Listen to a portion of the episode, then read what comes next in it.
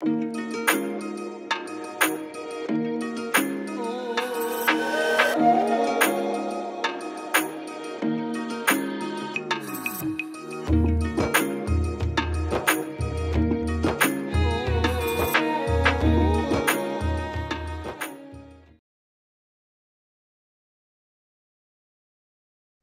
everyone, to another episode of Soul to Soul Connections with Jeni Ji.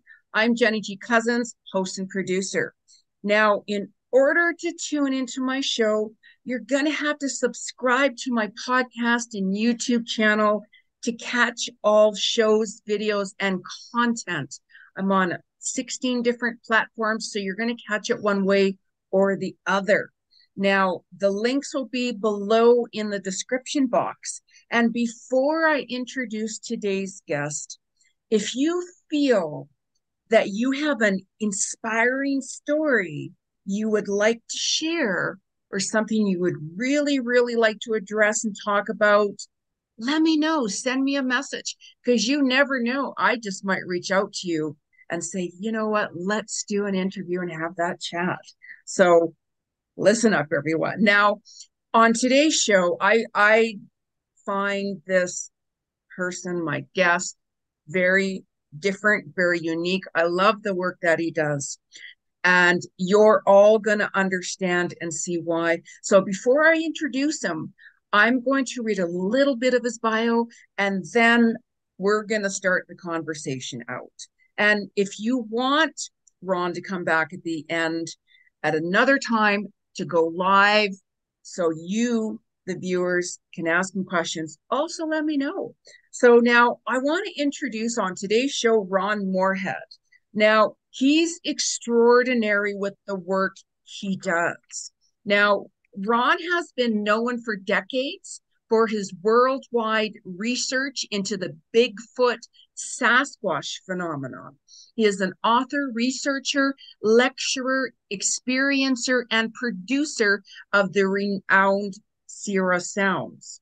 To date, he comes closer than any other researcher to have a complete body of evidence. The Sierra Sounds are the only Bigfoot recordings that have been scientifically studied, time tested, and accredited as genuine. Ron has documented his personal interactions with these giant beings and produced his story on a CD and also in a book, Voices of in the Wilderness. In order to try and understand the igna, ign, enigmas, sorry, associated with these giants, he began to delve into quantum physics for the scientific answers that he has his hunting friends experienced. And as a result, he wrote another thought provoking book, The Quantum Bigfoot. Now, still resolved to dig deeper for answers, Ron has produced another book, Bigfoot Unveiled. Now, Ron resides with his partner Carrie in North Carolina, but has traveled to and from Alaska to Patagonia and from North America to Siberia in search of the truth to how these beings are able to stay so close and hidden from classical science's radar. Besides being a keynote speaker at many conventions, he has been featured on countless radio programs, TV documentaries, such as the Learning Channel and Travel Channel. Now, Ron has been around. And thank you, Ron, for taking the time to chat with me today. I'm so very honored and so grateful for all. Well, I think I thank you, Jeni, for asking me. It's it's a pleasure. Thank you. Oh, you're you're very welcome. You're very welcome. I was very excited to share your your work and and your books yeah. and all of everything. So now, what originally drew you into your work pursuing Bigfoot and Sasquatch? Well, I was friends with a group of guys who hunted in the Sierra Mountains of California, and uh, I wasn't a hunter at the time. But a couple of them came out with a story of uh, of these things, whatever they were, making these huge noises around the camp. Now, they, they the camp is eight miles into the wilderness from the closest road, and uh, 8,400 feet in elevation, so it's pretty imposing too to get through. But one of the guys who didn't believe what they were saying, even though the Johnson brothers had been had been uh, hunting up there since 1958, and uh, they they weren't someone to just discount. And these guys all knew each other, and like I said, I was friends with all of them. So the one guy went back up. They all went back up there again to see if these things were still around because the horrific sounds they were hearing was not a bear, and they knew that. The track they saw was not a bear's track, and uh, so anyway, uh, this guy heard it, and he very religious. He didn't know where to put it in his paradigm, you know, because giants aren't supposed to exist like these things represented. And he got freaked out, got scared, left the next morning, left him a note, said, "I'm out of here," and uh, hiked all the way out and went all the way back to home in the valley, San Joaquin Valley of California. And uh, the wives were worried because at the time when the Johnson brothers came out and told the story about these things that were up there, they didn't know what they were dealing with and they didn't know where they were because the sounds that they were hearing were very, very aggressive. And uh, they didn't know if it was going to get eaten or what, but they got out and everything was good. They told the other guys they went back up. Or like I said, one guy came out, so he wouldn't go back and check on them because he was afraid to go by himself. So they said, "Well, you got to go see if they've been eaten or what's happened to these guys," because again, they didn't know what this what he's dealing with up there. So he said, "I'll go if Ron will go with me." So I went with him and uh, I thought I was in good shape. But that trail is really imposing when you leave uh, ground level altitude and go to uh, ten thousand feet. It's it's kind of taxing on your lungs a little bit, and mm-hmm. I thought I was in good shape, but he wore me out. we got there, the guys were okay, but that got me introduced into the camp, and I've been going back. Went back as often as I could to find someone to go with me, and uh, that's how I got involved. We all started taking tape, tape recorders, cassette tape recorders, and uh, started recording these sounds. It wasn't until 71, 72 when um, Alan Berry was contacted by Ivan Sanderson, cryptozoologist, who thought it was probably a hoax because Warren Johnson, the leader, he, he wrote him a 23 page letter. And that went into, he forwarded it to Peter Byrne, who was a, uh, on the West Coast with the Research Center. Now, Peter thought the same thing, it's probably a hoax. But he thought, well, I'll send it to my friend Al Berry, who's in California. He's an investigative reporter, and he's no one to fool with. Al Berry is a, uh, has a master's degree in science. So anyway, um, uh, Al came down and interviewed us and got the story and asked if he could go in. So he went in 1972 uh, looking for the hoax, actually. And uh, uh, I didn't know all this. I read the correspondence later in years when I read Al Berry's files. And uh, Al Berry passed away in 2012 uh, so a couple of the other guys passed away too. So there's only three of us left that were in the original group, and uh, that's what got me started. And uh, Al Berry, to being the professional that he was, he um, he he started searching for a, a, PhD in electronic engineers to establish the, the, sounds were real or not real. Either way, he didn't. He just wanted to know the background of them. And he got a hold of a professor, Lynn Kirlin, at the University of Wyoming, who who was a uh, electrical engineer, uh, PhD, and he did a year-long study. He took them seriously, as did Ivy Tybal, people who did the uh, Watergate tapes, but they uh, they don't do it for free. Or this guy was professor at, a uh, university, so he he took it on and actually signed it to a student and checked. It. He gave that in a paper. Uh, he he established that the tapes were not manipulated, that the sounds we were hearing were not speeded up sounds were not slowed down. There was no 60 cycle hum, all that stuff. He said there's no, it represented uh, one little piece of it represented an animal eight foot tall, over eight foot tall. So then a cryptolinguist got a hold of him by accident. Uh, by the way, he presented that uh, that paper that he wrote in the um, uh, University of British Columbia in 1978, I think it was, and uh, it was just academia mostly there. And uh, they still didn't know what to do with that because academia has their paradigms. You know, they, they yeah. it's got to fit within that, and they're going to got to make it fit. So they all thought it had to be. If, if these things do exist, they got to be a, a remnant of the Gigantopithecus, which came across land bridge, and they think and survived. It didn't go extinct like everybody thought. It, all that stuff, you know. So if it don't fit into their paradigm, I, it's probably got to be questionable. But even though this this uh, Dr. Kirlin is, is a professor, they should have been taken more seriously. So that's all in a book called Man Like Monsters on Trial. It was published by UCB Press in 1980. It wasn't until 2008 when a cryptolinguist trained by the Navy, two-time graduate of the Foreign Language Institute of, uh, Languages, and he got uh, hold of him by accident. He he uh, he thought I hear language in this. Now he was trained by the military to hear codes and hear languages that he didn't know and see if see if they were a code or a language. If it was a language, to transcribe it and not translate it because until you get somebody to tell you what a word is, you don't really know where to start. But he transcribed it, and uh, he said it's a language by the human definition of language, a very complex language. Knowing that it hadn't been manipulated now, and he said humans can't make this. And actually, that was established in Dr. Kirlin's report too. Humans can't make the the frequencies that these things can get to below, above, and inside our average human range. So anyway, that that, that was a pretty big step too, since how he's cryptolinguist trained by the Navy and two-time graduate and had invented quite well. So he's, yeah. uh, you know, so what really puts a cap on this thing uh, is uh, Dr. Philip Lieberman at Brown University, who passed away earlier this year. He says only primates only human primate, only us humans have the capability of language like I'm talking now. All other animals have a way of communicating, but they don't have a language as I'm talking now. We have that. Only humans have that, he said. So to me, that puts a human component within these these beings that we dealt with in the Sierras. So that's how I got started. And that's where I kind of oh. went babbling off there, but no, no, it's fine. It's fine. So how many years have you like been been doing research and oh, such. I'm sorry. Yeah, this started that's, for me in 19, 1971. Okay, and wow. I've been researching ever since. And oh. I was brought up in religious circles. So uh, the first thing I turned to was uh, biblical references to giants, you know, and I found out there's quite a bit about the giants, but but it really didn't say how they could be here today.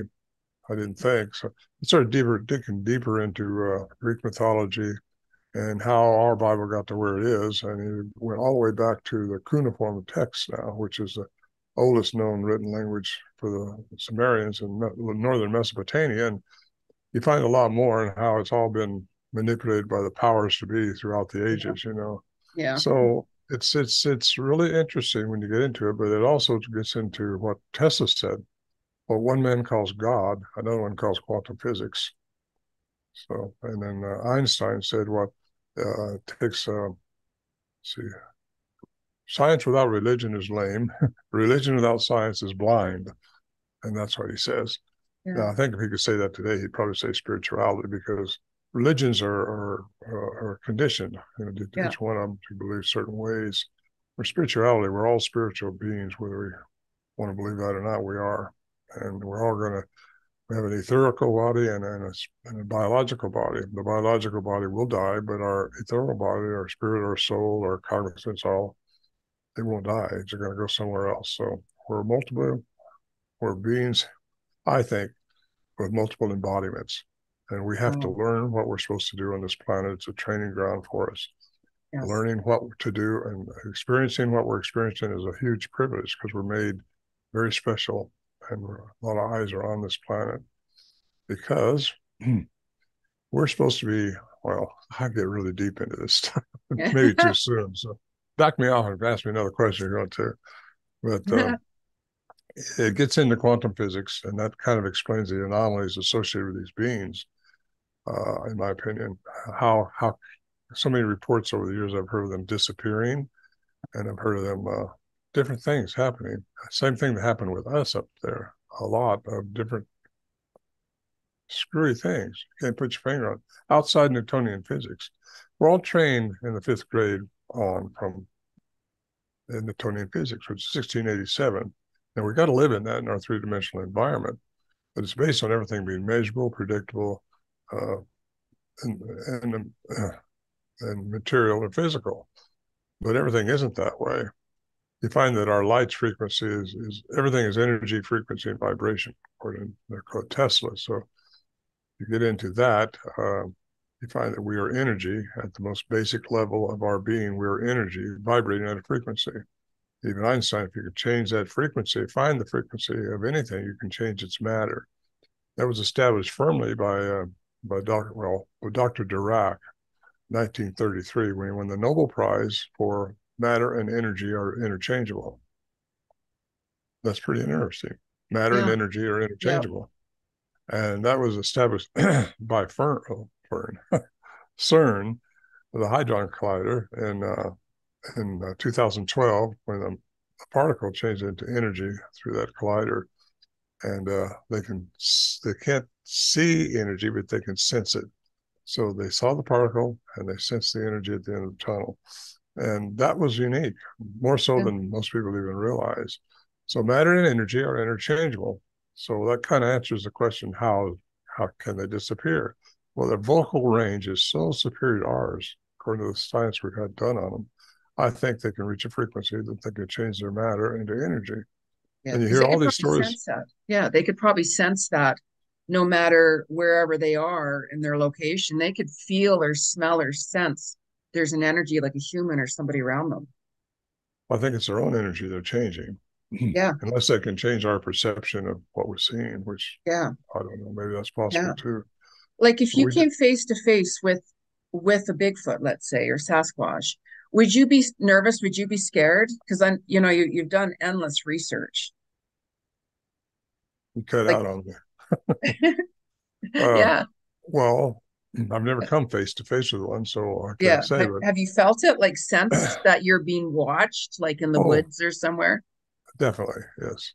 Yes, a lot of people feel that, but then uh, science will say, "Well, you can't go by your feelings." Yeah. And one time, Warren Johnson and I were in our shelter, and we came out of the shelter and when this thing was yapping around this big tree right outside there, and we thought, "What's a moonlit night? We jump out right quick. We'll see it run away." Because we was getting pretty bold at that time because we realized whatever the sounds were, they they weren't going to eat us or carry us away or something. So we started walking up towards this tree, thinking we are going to see it run away, and all of a sudden we just got frozen our tracks, both of us. And I mentioned that to a scientist one time because we couldn't go any further. Warren looked at me and said, I don't know what you, I can't move. And I said, I can't either. And I said, go backwards. So we both walked back in the shelter. As soon as I in shelter, this thing started mouthing off again, like it was toying with us or something. I told that to a scientist one day. He said, well, science can't go by your fears. This came. I said, trust me, we weren't afraid at that time. We just wanted to see one.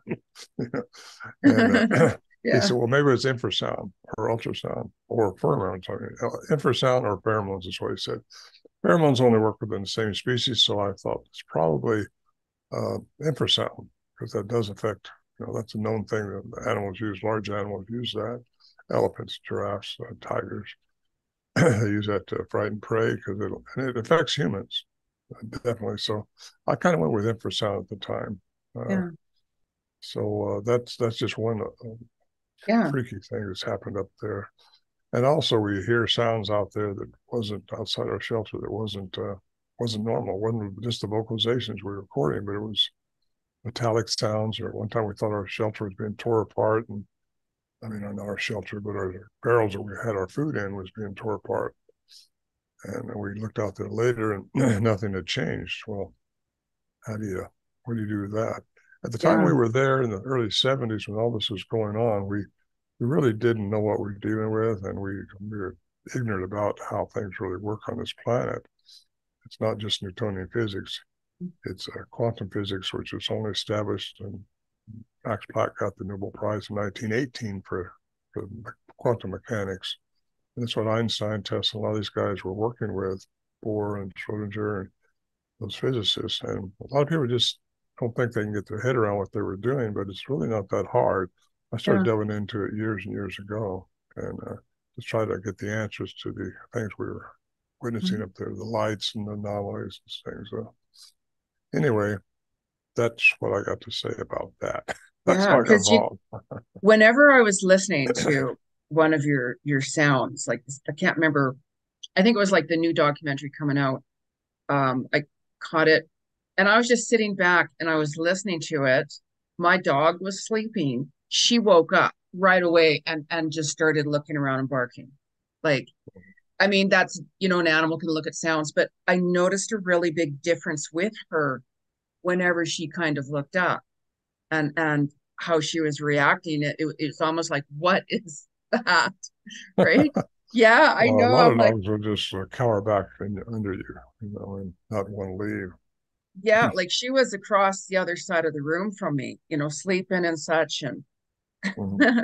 you know, and it was, I'm just like, wow, that's, that's so interesting. So interesting.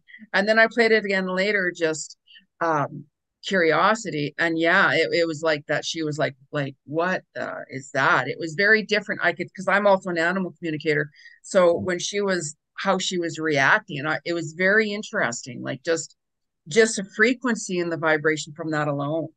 So, you, you know, um, whenever you started like to hear these sounds, like, did you like, did your hair stand up? Did you like kind of like that feeling and that sensing and knowing that, wait a minute, like this is, I didn't because I knew the other guys hadn't been eaten and they hadn't been carried away. They're all safe. and I don't know if it's because, excuse me, we all had high powered guns. It's a hunting camp. yeah, uh, yeah, so I don't know if it was the guns that made it, but I don't think our guns might have done any good. I mean, to be honest with you, if they'd torn the shelter, we would definitely all been deaf by now, shooting at them, or not been here at all. yeah, because they, they certainly can, can could have tore through that wood shelter that we had. And uh, but I I kind of had a sense of uh, uh, who I am as a human at that time, even and who we all are. We have I just felt very uh, not not vulnerable myself. That wasn't how some of the other guys felt. I know that, but I. Uh, I don't mean to sound like I was some kind of a hero or something, but I just I just didn't have that come over me, and uh, I, I got kind of bold with it. And uh, anyway, I kind of get into who I think we are as humans and how special we are, and how we should be thankful that we are who we are, and then take all our issues not as a as a uh, victim, but as a challenge and as a way to respond to them properly. yeah, yeah. Because you back in 1971, you had a personal experience with a, like a Bigfoot family and in California. What happened back then? But that was in '74 when I was up Yes. there. Yeah. Yeah. They started interacting with me and my friend Bill when we first got up there, and uh, just he and I. We packing supplies into the horses and mules, and and he uh, we he was just doing what he was doing, taking care of the horses, and I was trying to get a fire going for something to eat. It was getting late, and that's when they started popping their rocks. And that's the night I got to see one. He got to see one also.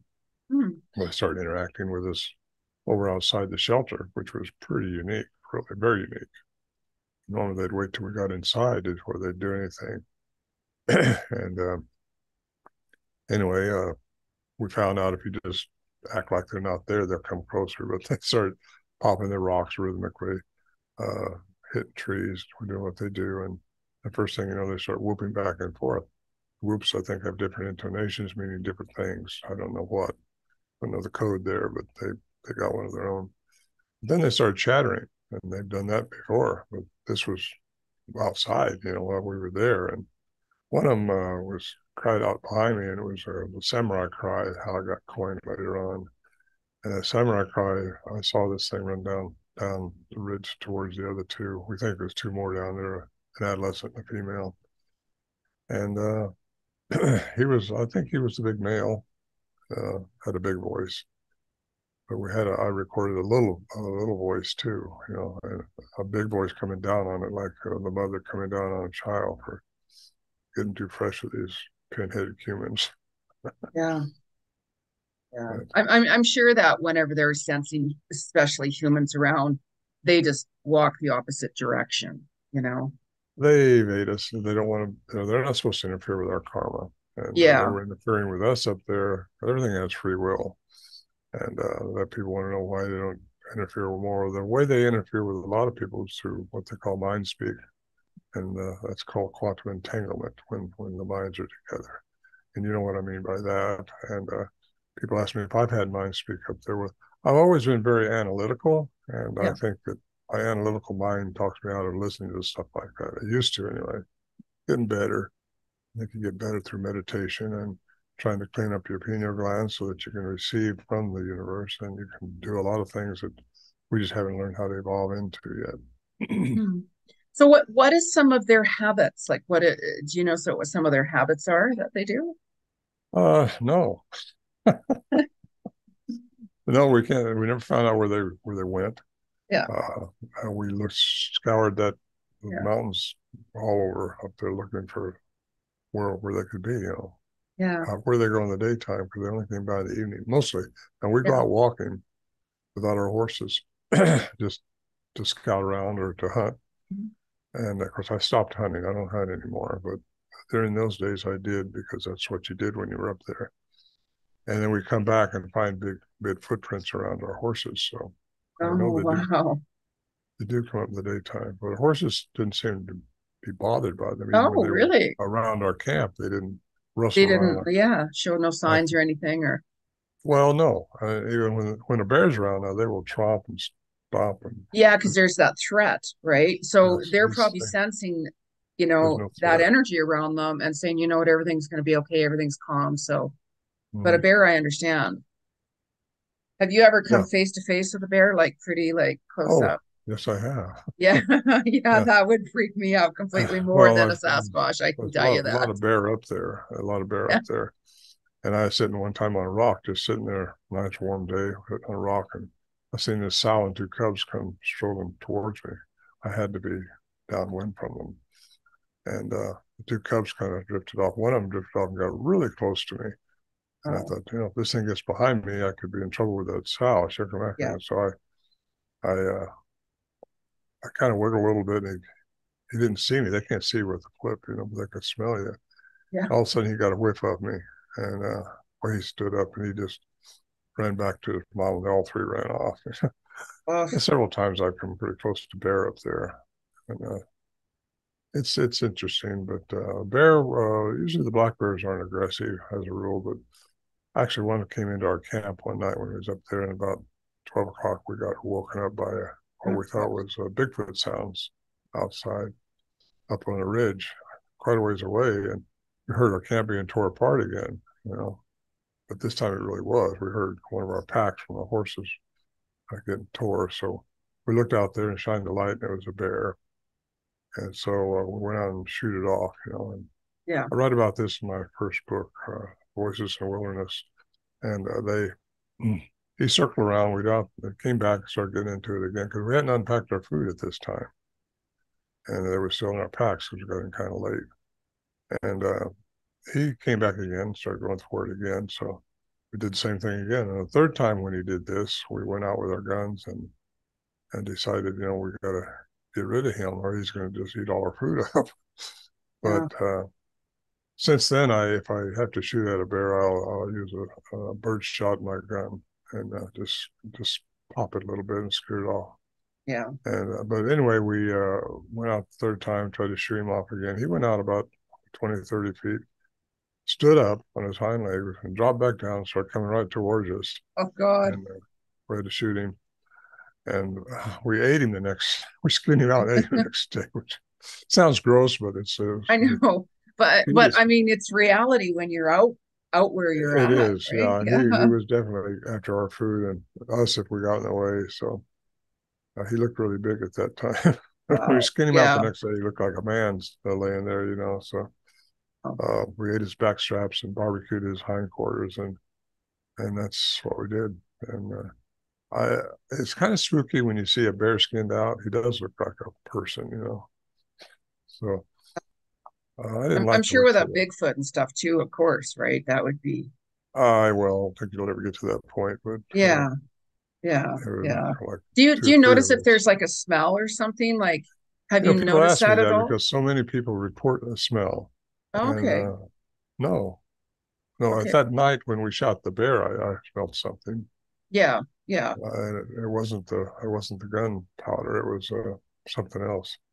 Yeah. But I think they can emanate that smell. Uh, we're 8,400 feet in elevation, way back there, where the bears, if uh, you know, they they're berry barrels. They, they eat berries. They don't eat garbage dump stuff. So a lot of people won't eat bear because it's it, they they go to garbage dumps and try to pick out the food from there. And yeah. sometimes their meat's not very good.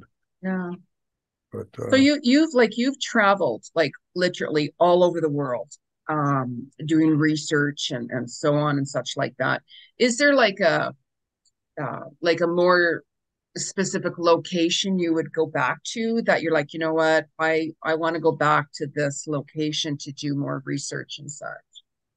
Yeah, I got to say, if I'm going to go back anywhere, it would probably be to our camp. The last time I was there in uh, 2018 when I took uh, David Paulides, who wrote the Poland One Missing Poland uh, books. He went up there to film me at the camp and, and uh, where the camp was. He's the only one I've ever that's ever been in there professionally to film something. He came out with Missing 411 The Hunted. I got about 15 minutes in that uh, DVD. I think it's free if anyone wants to watch it now. Uh, and uh, it showed uh, what we experienced two years earlier, which was this light anomaly. It was about a four foot long tube looking light floating through the trees. And uh, that's just a form of energy, I think. And, and we watched it for quite a while. Uh, don't know what to expect with that. All I had was a little 38 with a bird shot in it for the bear. and uh, you don't know what to do with that because it's just, but it's not so strange in that area. It's just like there's kind of something going on there. Yeah. But we've had orbs follow us around up there and things like that. Wow. Uh, and it's just uh, a lot of strange things. We watched it for several seconds so it went out of sight. It wasn't moving fast. It was just floating through the trees. It's a. That would be freaky to see that, right? Like, well, it, like realistically, yeah. yeah. Concerning. It's just uh, you know, like had a a sound at its 40th octave will change into light. Interesting, huh? So light is energy, sound is energy, everything's energy. So if, if, if these things can create an octave 40, hmm. 40, 40 octaves above the sound of the making, it would be light, it would be the sound. That's hard to get your head around a little bit, but that's what science says and have established. So interesting how people see orbs, and then I've had some of them say, "Well, this turned into a Bigfoot, or a Bigfoot turned into an orb, or something." Well, could it be that way? Is that how they do it? I don't know.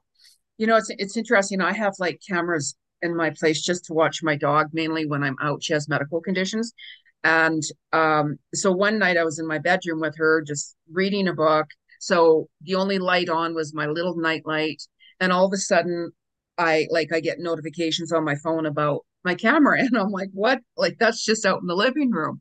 So i always see orbs around the living room and such like that in different areas at my place when it's dark. However one thing that was really interesting for me it's not you know i, I see it a lot mind you but all of a sudden there is this man or there, this boy appeared in front of me wearing a knapsack a baseball hat right on camera there and actually it was somebody who i knew who had actually committed suicide. I've known mm. him for many years. You know he's a younger person and such like that. He just appeared right there on my camera and i'm like oh my god. And i kind of stood there frozen in a little bit but then i'm like i felt this calm and peacefulness with it. Mm-hmm. i wished i thought why wouldn't i have recorded that? Right? So it's I, I love things like that. Phenomenal. Yeah. and it happens doesn't it? Yeah that's where I think uh, you know ghosts hang out in the fourth dimension because we go through our three dimensional environment here, but this this body passes away and deteriorates where our spirit goes on. I think they're caught in a time capsule or mm-hmm. time something there at the fourth dimension. And if they haven't responded to everything properly, they they get another chance to come back and I think and get uh, get to try it again. Yeah. So I believe in multiple embodiments, which is not the way I was raised at all, because I guess the religion I was that I was trained in. I say trained because we're all trained to think yeah. certain ways, you know. but I, I, encourage people to to try to look, keep that in mind, but go outside mm-hmm. of it and start researching how things really happen. Yeah. And be uh, open. There's so much more going on that we don't see we see between 430 and 770 terahertz. That's our light's frequency. And all these other frequencies are out there. And uh, you know, if you get into mm-hmm. to that stuff, you'll you'll be on your way to understanding how things are different than what you perceive in your three-dimensional environment. Now you you've dealt with a lot of different artifacts, right? Um, around the world and such. Do you um, if somebody says, you know what, that artifact there has a curse on it or whatever like that, do you do you believe that? Like, have you felt anything or? Well, I might believe that they believe, but I I try not to give negative things energy. Yeah. I don't want Yeah. to focus on that at all. Yes. and I try not to.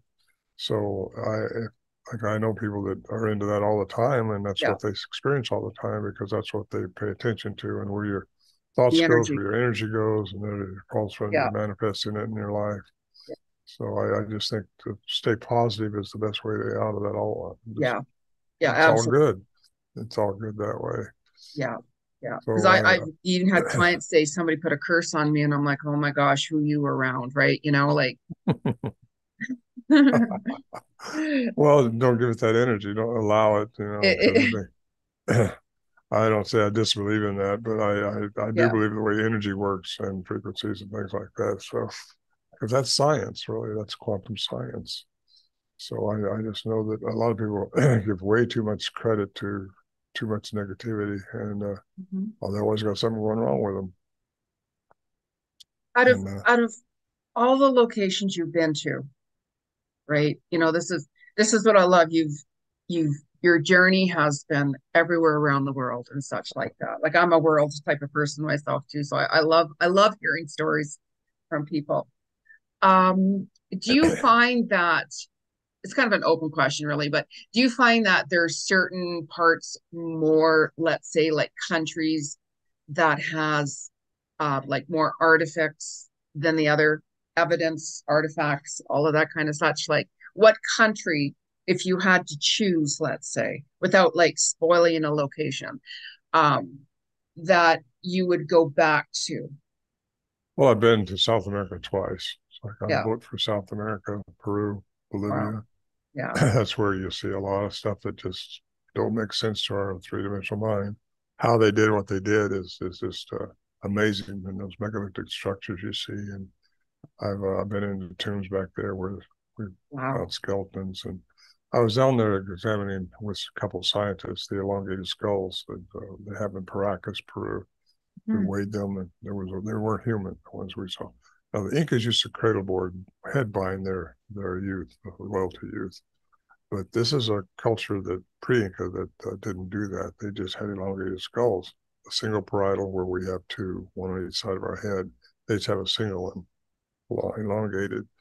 There's no sagittal suture, so it's just one parietal right here, and they had about thirty percent more brain matter. Where when Wow. the Incas cradleboarded their youth, they didn't get more brain matter. They just got a kid with a big headache, probably, and an elongated Mm. skull. Uh, that had to hurt, but still, um, you see that stuff, and and you, you go into these tombs and see some of the same stuff, Yeah. and you realize that uh, something's happened on this planet. goes way back before we were. You get into Göbekli Tepe over in Turkey and in that area. Uh, so much things, so much, so much. It just opens your mind up to how big this planet is and how long it's actually been here and how many cultures have been on this planet. Yeah. Yeah. I was actually going to be an archaeologist when I was younger. I'm like, I'm going to be an archaeologist and go dig in Egypt and all of these places. Yeah, yeah, yeah. Yeah. Yeah, you find the same technology Yeah. same, uh, in in Egypt as in uh, South America, and I've been all over uh, uh, Yucatan too, uh, Mayan uh, stuff, Yeah. and you got the same type stuff going on all over. Yeah. And uh, you know how's that happened? Because there's been a catastrophic incident here thousands of years ago that changed the planet. That's called the Big Deluge, which is talked about in every culture. Is about, and I think that uh, you know they just this thing they're advanced and more advanced than what we are yet. Yeah. Now we have those abilities within us. We have not been shortchanged. We have not evolved into them yet. Yeah. However, we can. You can get into other dimensions. You can get into your fourth dimension, your fifth dimension, your sixth dimension. You can go all the way into the ninth dimension in this embodiment of the third dimension. But you won't you won't stay there unless you can transform yourself. Oh, like our masters did, you know.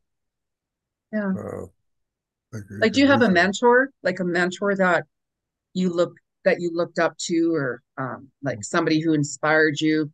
Because out of all the researchers, like you're the number one researcher for Bigfoot and Sasquatch, I've heard. Oh, well, that's a nice thing to say. I certainly don't know what everything there is to know, but I've got a lot of background on me, and uh, I try to open openly share that with people and hope it helps. But yeah. what it's really brought me to, as far as Bigfoot goes, is brought me to how they do what they do. Can they disappear? Yeah, they know how to change their matter into energy. Mm-hmm. They will go out of your visual perception.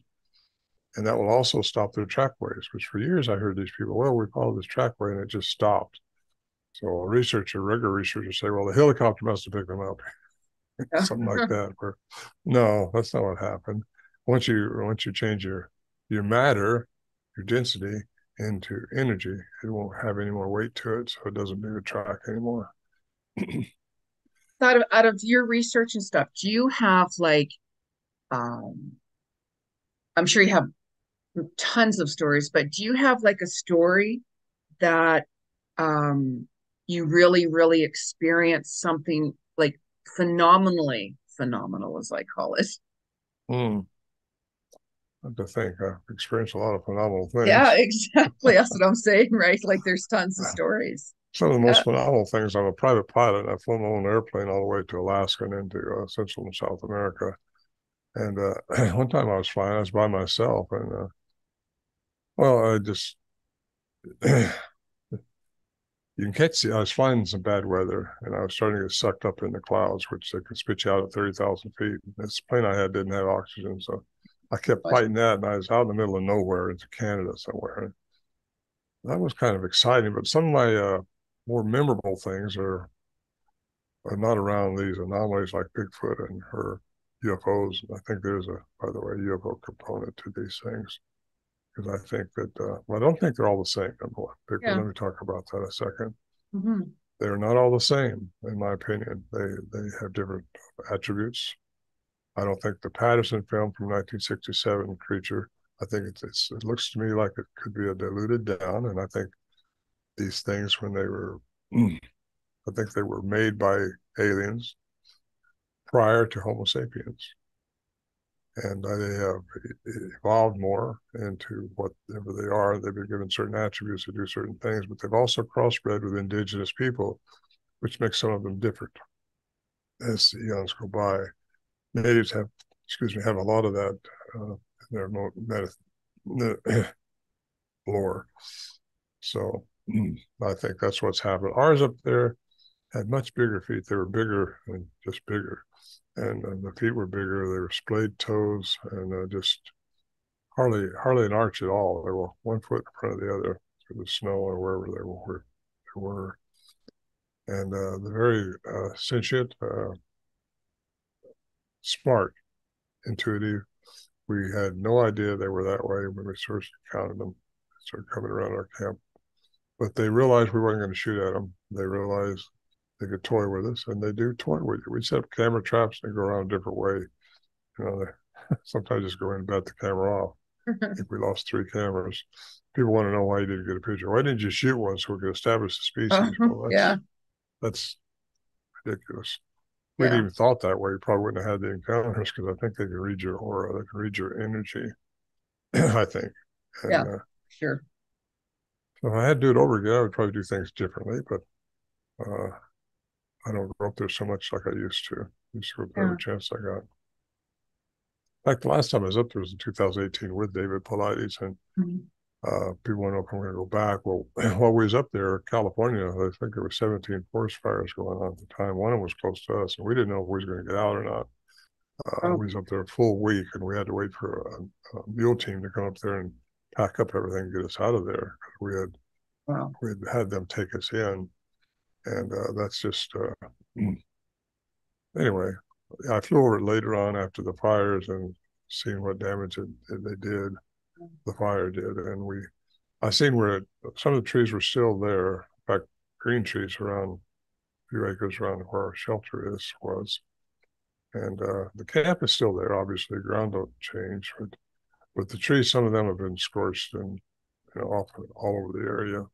so I'm sure I can. I can no trouble find my way in. I could do that almost backwards. I've been up there so many times, but it's really imposing to do that on foot. I go in again at my age, I'm in my 80s now, so I, I really got to. I mean, you don't look 80s.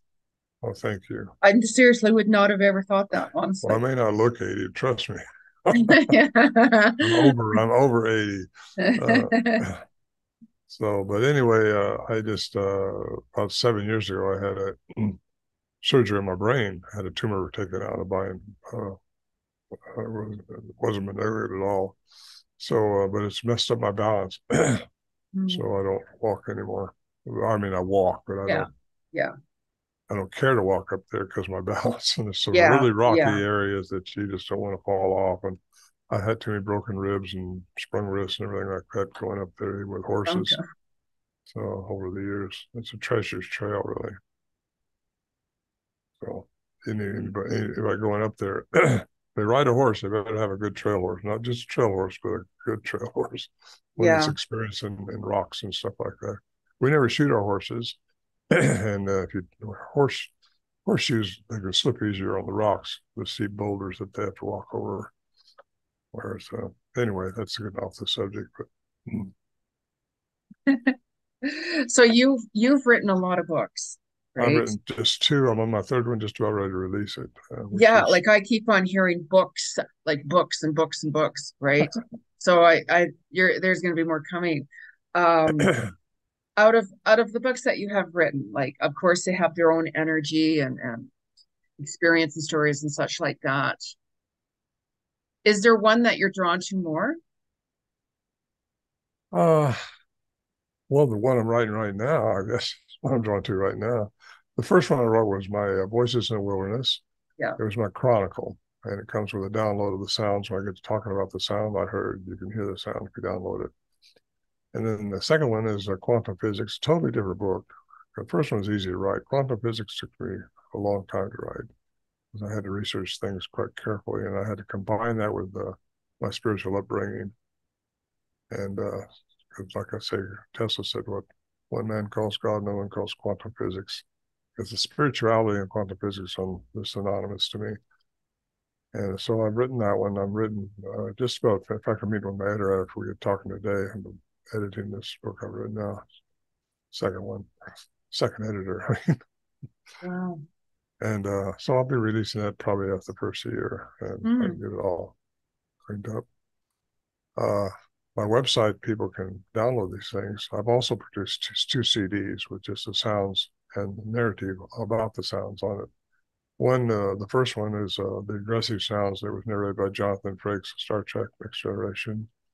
And the second one, I narrate myself. It's got sounds embedded in it also. It's my story. And it's, uh, they're both about 40 minutes long. Uh, those are also downloadable. I mean, I can hmm. imagine listening to that under a full moon. Like you got your earphones plugged in. you're outside somewhere in the dark, let's say, or in the woodsy area, you know, and then you're hearing these sounds in the moon. like, I, you know, for some, those of you. People, some people want to take these and, and splash them out in the forest. I, don't, I don't. I don't recommend that. They think they're going to get some. Well, they had had one guy do that, and one one of these things charged him Oh my gosh. You saw it. When you talk about walking on water, that guy did yeah. it and I had a lot of people say stuff like that because a lot of people say they hear the sounds that I've recorded, but uh, none of them's really been studied like I have. And the people don't walk around with tape recorders. And uh, they say they hear them, but they obviously don't record them. But yeah. these things will toy with people because they think that we think we're smarter than them. Yeah yeah i i wouldn't like i mean i won't even go like this like i mean seriously i'm an animal communicator. I won't even go into the mountains and such like that hiking or anything. You know i'll stand there and take a photo nice photo but i won't go in there. I mean i have nothing against it for other people never of course but for me no because i sense a lot of energies around there and i'm like no i'm good. I'm in the pathway here. You know i'll be by my car. Well what i tell people uh basically is if they're afraid. I said the fear is your only enemy in life, really. Yeah. in my fear. Yeah. We got to conquer our fear. Yes. And uh, if you can conquer your fear, you, you're yeah. pretty much not going to be bothered by anything. Because if you realize also who you were made in the image of and how how important that is, how how we were made to be, how we've been given dominion, not dominance, but dominion on this planet. So you can call it off. You know, you can call it out, and uh, know who you are as a human, what you're here for, And that's basically to experience the experience you're experiencing and Yeah. responding to it properly. When I say properly, here's a key word for this whole program respond to it with love and compassion and not with, with anger, not with hate, not with I want to get back at that guy. Don't flip him off. Yeah. Don't get mad. Don't get mad that little lady won't move when the light turns green. You know, just just be patient and be compassionate. Yeah. And when you follow those rules, your whole health, everything's going to be better for you. Yeah. That's I how know I see it. sometimes that that inner voice comes out though when you least expect it. Yeah, yeah, it know, we're still like- human. Yeah, I think I think we receive through our pineal gland. That's our receptor. It Yeah. has to be connected to the heart, which has its own brain, and then mm, uh, that has to be in coherence with the outside mind. A lot of times, our analytical, conditioned mind will tell us to go that way when our heart says go that way. Yeah. I think you need to follow your heart every time, and uh, Yeah. you'll be the right place. Absolutely. Now you were also in Nepal. Like Nepal for me, it's, you know, I hold my heart with Nepal, the Himalayas and all of that for many reasons. Um, now you were there to help us assess um the tiger population. Like what what were you doing? Like what was that about? I went over there with my friend Peter Byrne, who I've known since uh, well, the mid '70s when he heard about our sounds and came down and talked to us. And he's uh, one of the great white hunters that was first allowed in Nepal to set up a preserve there for hunting. He led 72 safaris, and he was engaged by the government there to assess the tigers, see how many there were, because there's a big thing going on with tigers. People try to kill them and take them over to China and sell them for a lot of money. So there's a military presence there now. He he turned his over he turned his acreage, uh, three thousand acres, I think it was, over to the government there, and they put a military presence there to keep people from poaching and uh, tigers. So he's he was engaged by the government to assess the tiger population, and he invited me to go over there with him several times. So I realized he wasn't going to be here forever, so I went over there with him, and it was quite quite enlightening. He showed me a lot of things, but he try to see, you know, if there's leopard prints, that means there's no tiger around. Different different things. They're really respected over there in, in Nepal a lot. He just passed away a couple of weeks ago, by the way, Oh, in his nineties. Yeah, wow. uh, quite a gentleman. Written Wow. several books and uh, real colorful history. He was the great white hunter, the original. Wow. That I mean it, it it's amazing. It's just it I go way, way it's past life anyways with Nepal and such like that. Um do you do you think or believe that? Because I mean people go missing, of course, at, at any time for many reasons, right? Do you think anybody has gone missing because of a, like a Sasquatch or a Bigfoot? There's a lot of stories about that. Yeah. Uh, like David Paulides talks about the missing people, and mainly in parks and uh, Parks? Like national parks. okay, yeah. Yeah. And I was just down at the lake, uh, land between the lakes here recently on an expedition there with some guys that there's the dogman they have down there, which if you believe in Bigfoot, you may as well believe in dogman because aliens are messing around with the genome of different species on this planet all the time. And Yeah. it's a big hybridization program going on as we speak. A lot of things are changing for us now. Yeah. Uh, yeah, uh, well, it's hard to say. You know, I've never saw that happen. I've heard about it. The dogman, especially, is aggressive to people, and uh, what the parks will do is just block off that area where they get attacked or something by something. But there's been Bigfoot and dogman uh, uh, sighted in that area, LBL, Land Between the Lakes. Hmm. It just, uh, I went in there for a few days with these guys, but uh, anyway, it's a kind of a secret thing. Yeah, yeah, exactly. Exactly. That's why I'm like, okay. But, No, uh, that that Lovelock um cave in Nevada, Mm. right? Um, I mean, even I think like Ghost Adventures, Zak Bagans and those those guys have been in there and such like that. Um, you you've been into Lovelock caves Four times, four times. Yeah. Four How do you feel in there? Like, do you go during the day or or do you like go during the evening time? No, it's it's no, it's, it's well, three of us went in there. I've been there four times, like I say. One of the Yeah. times I went in with these other two guys, and they went they went back at night. I said, I'm not going to go back there at night, and not because of not because I'm afraid of something. It's just because you're not. It's it's a it's protected. I mean, it's, it's open to the public, and it's uh, it's it's interesting because there's well, we saw a big handprint in it. We thought it looks like a hand anyway, huge hand.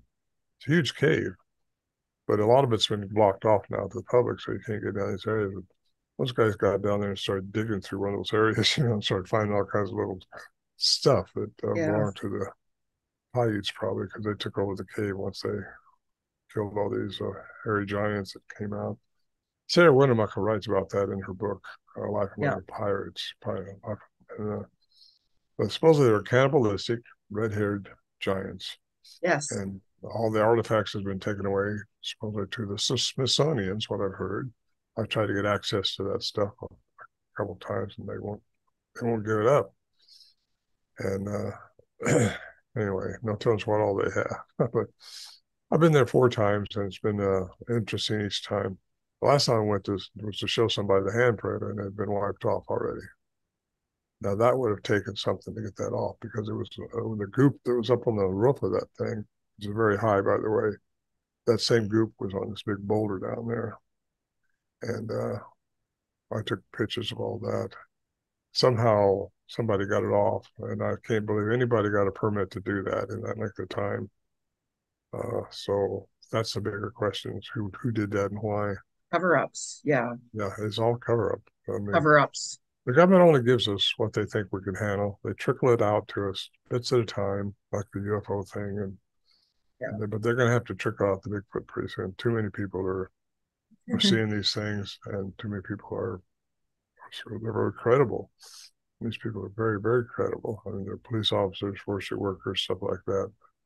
A lot of time I'm threatened. A lot of times they are threatened with their job if they come forward. A lot of them are coming forward now if they yeah. retire or just say yeah. with it. And, and there's more truth being exposed even more and more and more and more, yeah. and it's going to continue to come out, right? So, yeah. I have a philosophy that truth will always prevail. Yes. Always. Yeah. Yeah. yeah. Uh, you know, yeah, the truth always comes out one way or another. Right. You know, it's, it's like karma, you know, it comes around, goes around, and nobody can run from karma and such like that. That's the you reason know? for the multiple embodiments. Yes, absolutely. so, can you share with those who are not familiar with what are the red hair giants? Just because people are going to be like, what is the red hair giants? Well, that's a good question. Uh, I like to say I know I got some of my suspicions of what they are, but uh, you know the Nephilim from the biblical standpoint. I don't know if you know about that or not, what they are, but they were beings that were created by uh, the Anunnaki, which were the fallen angels from the powerful ones, giants, and uh, they had abilities that uh, actually kicked us into motion a long, long time ago, according to the cuneiform text of the upper Mesopotamia. It's uh, just about all religions have their core coming out of that written text. It's first written text known to mankind. And uh, so, what what are the red-haired giants? It could be an offshoot from that, from mm. just because they were eating people. They're cannibalistic there. And uh, I know the Native Americans have a lot of stories about how they don't want their kids going to the forest because, yep. and also that they have stories too about their women being taken. So yeah. who knows uh, what that race may have been, but they were, according to Sarah Winnemucca, they were hairy, red-haired, eight-foot giants. Yeah. Cannibalistic. Like she's got a dress supposedly made from the hair one. At least part of it is. I don't know where that dress is, but she's not buried around there anywhere. She's up somewhere else. But yeah, it'd be interesting to get that garment. And it'd be interesting to see one of these things is skeleton or skull if it's got two parietals or one, or just where all that leads to, because you don't get to see that stuff anymore. Once the, the government has to control the narrative, and if it doesn't fit yeah. with what religions and narratives go with what they want people to have, they hide it or make fun of it one to get rid of the story. Yeah, ab- yeah, absolutely, absolutely. Now we've had black helicopters fly over us once in a while. Gets my wife a little bit uh, freaky, but uh, doesn't bother me. They can't hurt me, you know. uh, so it's like Devil's care. Tower and and um, Close Encounters. There's helicopters are surrounding it, right? Well, they fly pretty close sometimes, but uh, Yeah. I it doesn't bother me. They have not arrested me or shot me or anything like that yet. Not that I expected. Done no harm, right? Like, you know, so No, I, they're who am I? I'm small peanuts around here. You know, in the big, in the big. I do believe in UFOs. I believe aliens are here now. They've been here for eons. They may be who we are in the future. I don't know. Uh, they, a lot of them house themselves under the water. Some are probably cloaked out in space. But people wonder who are we so special that they would come to this planet? Well, this planet is the jewel of the solar system. It's got everything the other planets don't have. Yeah. It's got, it's got everything. So they all monitor this, I think, this planet to see the oh, for of, us, sure. of us humans. For sure. Yeah. Be even me and a friend of mine, long story short, many, many moons ago, as I call it, we call each other alien to alien for many reasons, you know, and even whenever I send her like a Christmas card or birthday card on, you know, it's like going to who, right? I'll put alien to alien, that's just her address. And That's then funny. it's from from who? I'll put alien to alien. Uh, that's funny. Yeah. yeah. well, we're all in for some interesting times ahead of us. Yes. Yeah. Uh, absolutely. It's a new world now, and it's coming. Things are changing fast. Yeah. And I think AI is what we got to watch for. That's my opinion. The what? We have artificial, artificial intelligence, Yes. Yes. Uh, yes. it'll overtake us, and uh, nothing we can do about it. I don't think, and that's all prophesied too. I think it's Yeah. not just in biblical references, but it's in all kinds of mythologies and Native American lore. It's in so much. 'Cause you, I mean, But you you've done so many like researches on so many things. Okay. yes, I have. right? Like, It's all what I've been drawn to. I've been fortunate enough to be able to get involved in all that. I've had a very fortunate life, yeah. and I'm very grateful for it. Uh, What do you want to be remembered for? Like, what would you, what do you want to be remembered for when to have dropped a seed somewhere so people can water it. Yeah. You know, I, I don't know who's listening all right, right now, but if I can just touch a few people or just one, you know, it's all worth my time and my.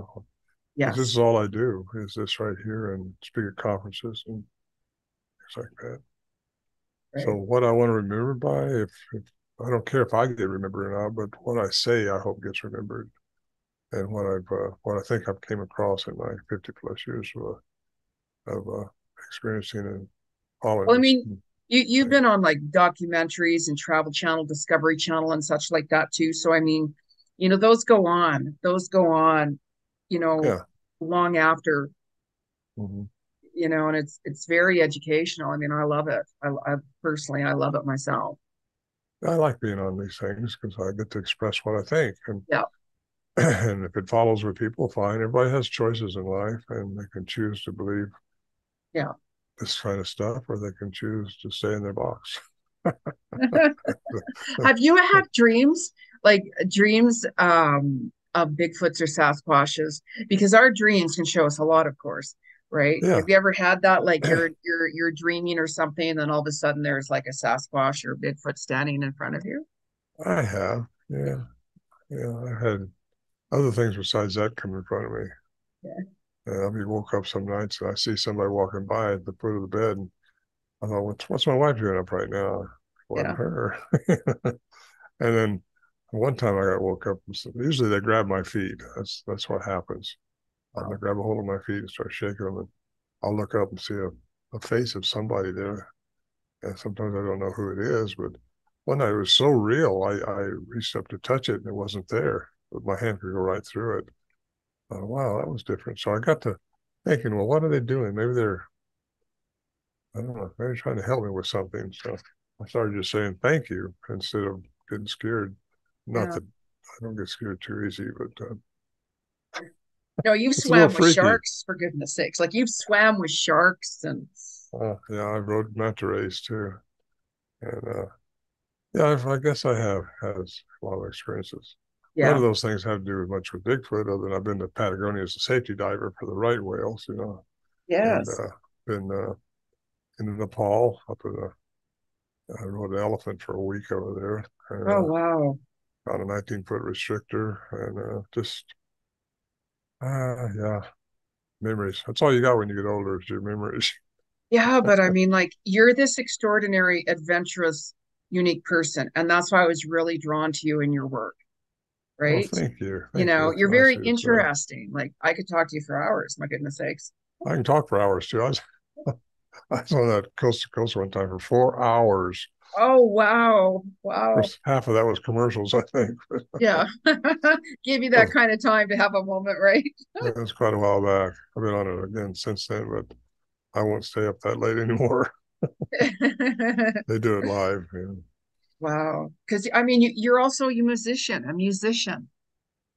Yeah, I've been involved in music. I've flown my plane into the wilderness of Alaska, into the little villages back there, and did perform for them and talk to them. And didn't never require money or nothing like that because uh, they would usually take one offering, feed me well, and roll out the red carpet if they had one. And uh, you know, they always took care of it. I don't worry about being taken care of anymore. I've, I've had a lot of money in the past, and I've spent a lot of money in the past, and it's okay. I'm doing okay now. I'm not making money, but I'm not trying to make money. I don't yeah. care. Yeah. You know, it, money is not everything. Yeah. It's the second to happiness. That peace of mind. So what do you do to stay grounded? Right? This. This. Oh, okay. uh, what do I do to stay grounded? You know, as far as I don't work, I just write and uh, respond to people every day, and uh, I, I, I go out and still get around a little bit, and uh, just not as much as I used to. Yeah. And uh, it's uh, it's interesting. I do I do I stay just about busy as I want to stay, you know, doing this stuff. My wife's always remodeling a house, no matter what house we get. she's, she's a lot younger than me. She's got all that energy, so go for it, girl. Absolutely. Really, really, good at it, though. Yeah. yeah. Wow. Well, that uh, you know, it, it that's extraordinary. I mean, we've only just really covered the surface, like only just the surface, really, and and I mean, you you've got so many stories I'd like to share more, of course. You know, even at like another time on a live show as well, perhaps. Sure. And you know, people can ask you, of course, it won't be four hours long like coast to coast. but who knows, right? I just got it won't be late at night, right?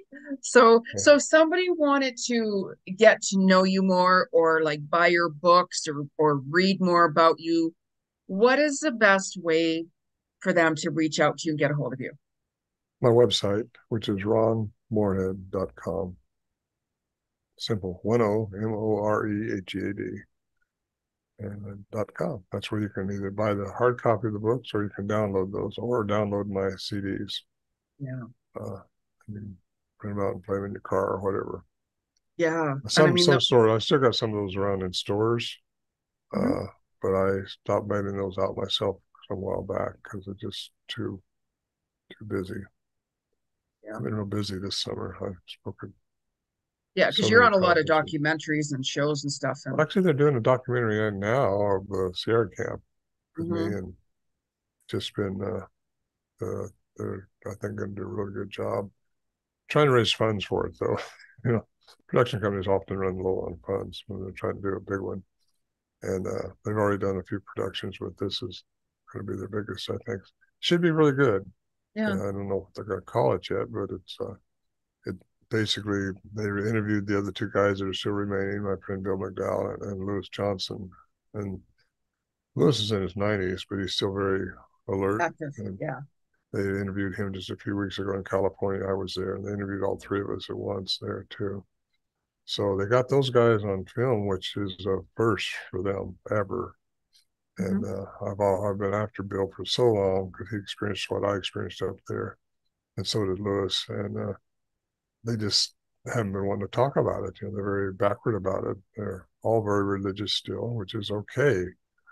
But I, I they just think there's something you shouldn't mess with. A lot of people think that.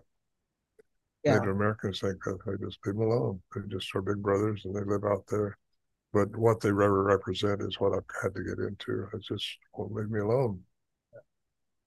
Yeah, no, I, I understand that. I mean, like there's, you know, people that you know, say they've taken photos of things and when very well might not be. So there's certain skeptical people out there and such like that as well. And, you know, but the evidence that you've produced and, and that's been going on for quite some time, people have to really open their minds. And I do believe, especially, you know, especially these past, because this year there's been more changes this mm-hmm. year than there has been in over 10,000 years. I think that's what the Mayan calendar 2012 was all about, bring us into an age of enlightenment. Yeah a lot of people being enlightened now, and uh, I like that a lot. Yeah. Because when I was a boy, just a little kid, it was 1960 was going to end of time, right? Yeah. Yeah. next year was 1984. That's the end of time, right? yeah. first thing, then next thing you know, the world's going to end in 2000. then it happened 2012. No, that's when it happened. Now it's 2027. So, you know, it goes on and on. One way or the other, things are going to happen. Oh, well, what can we do about it? right? like, Absolutely. you know, what are you going to do about it? Fight with just the get yourself right, get your spirit right, get yourself yeah fixed at who you really are and yeah. the image you were made in. Yeah. A very high frequential being. Yeah, absolutely, absolutely. Well, it's been like such a pleasure and an honor to oh. chat with you today, Ron. Like, oh my goodness sakes, right? Like, oh my goodness sakes. It's been awesome. It's been oh, really, really awesome. Thank you, know? you so much. I appreciate that.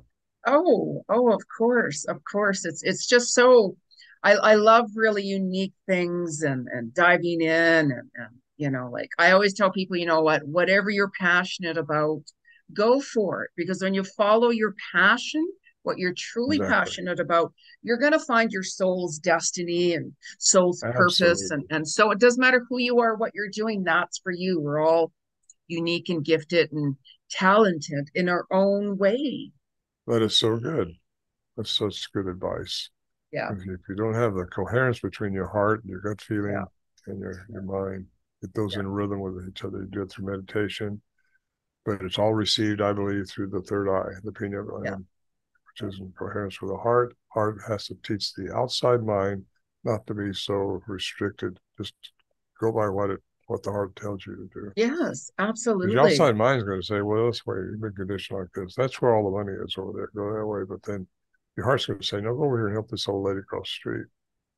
Well, your heart says, go help that little old lady. That's what you ought to do. Yeah, absolutely. It raises your own personal frequency. Yeah, yeah. Get Show compassion. This, yeah, absolutely. Get you out of this third dimensional environment and the right respect when you get out of it. Yeah show compassion and, and, and especially kindness because I mean, it doesn't matter who we are on the planet. We're all going through something. We're all experiencing something, yes. and we all have our own journey to to walk mm. upon the good, the bad, and the ugly, and such like that. And and I always say the number one rule of the universe is do not judge. Exactly. That's so important. Everybody's yeah. got their karma to go through. They got their own decisions to make. Let them make it. Yeah, yeah, absolutely. Absolutely. Yeah. Oh my goodness. My goodness, Ron. I can't believe we're like coming to the end here already. And um, yeah, you know, for those of you who seriously want to see Ron come back live, make some comments for goodness sakes, because you never know. You know, I'll be connecting with Ron again. I love his work. I'm a huge fan. And um, it'd be honored to to do another interview with you at another time and such like that. And figure it out. Yeah, yeah, you've got it. You've got to look at his work. You've got to check out his books and so on and so on and so on. You know, go for it. You'll really, really be shocked and surprised with the evidence and photos and pictures and, and plus so much more about Ron. Right. So, you. oh, you're very welcome. So, thank you everyone for tuning into my show. Make sure you subscribe to my podcast and YouTube channel in order to get notifications on new videos and content that's coming out. And remember, if you have a story or something extraordinary you'd like to share or chat about with me, send me a message and you never know. I might reach out to you and come knocking at your door to do an interview with you. So, want to wish you all a very bountiful day and thank you again to my extraordinary guest, Ron Morehead. Thank you. You're very welcome. Take care. Okay, bye.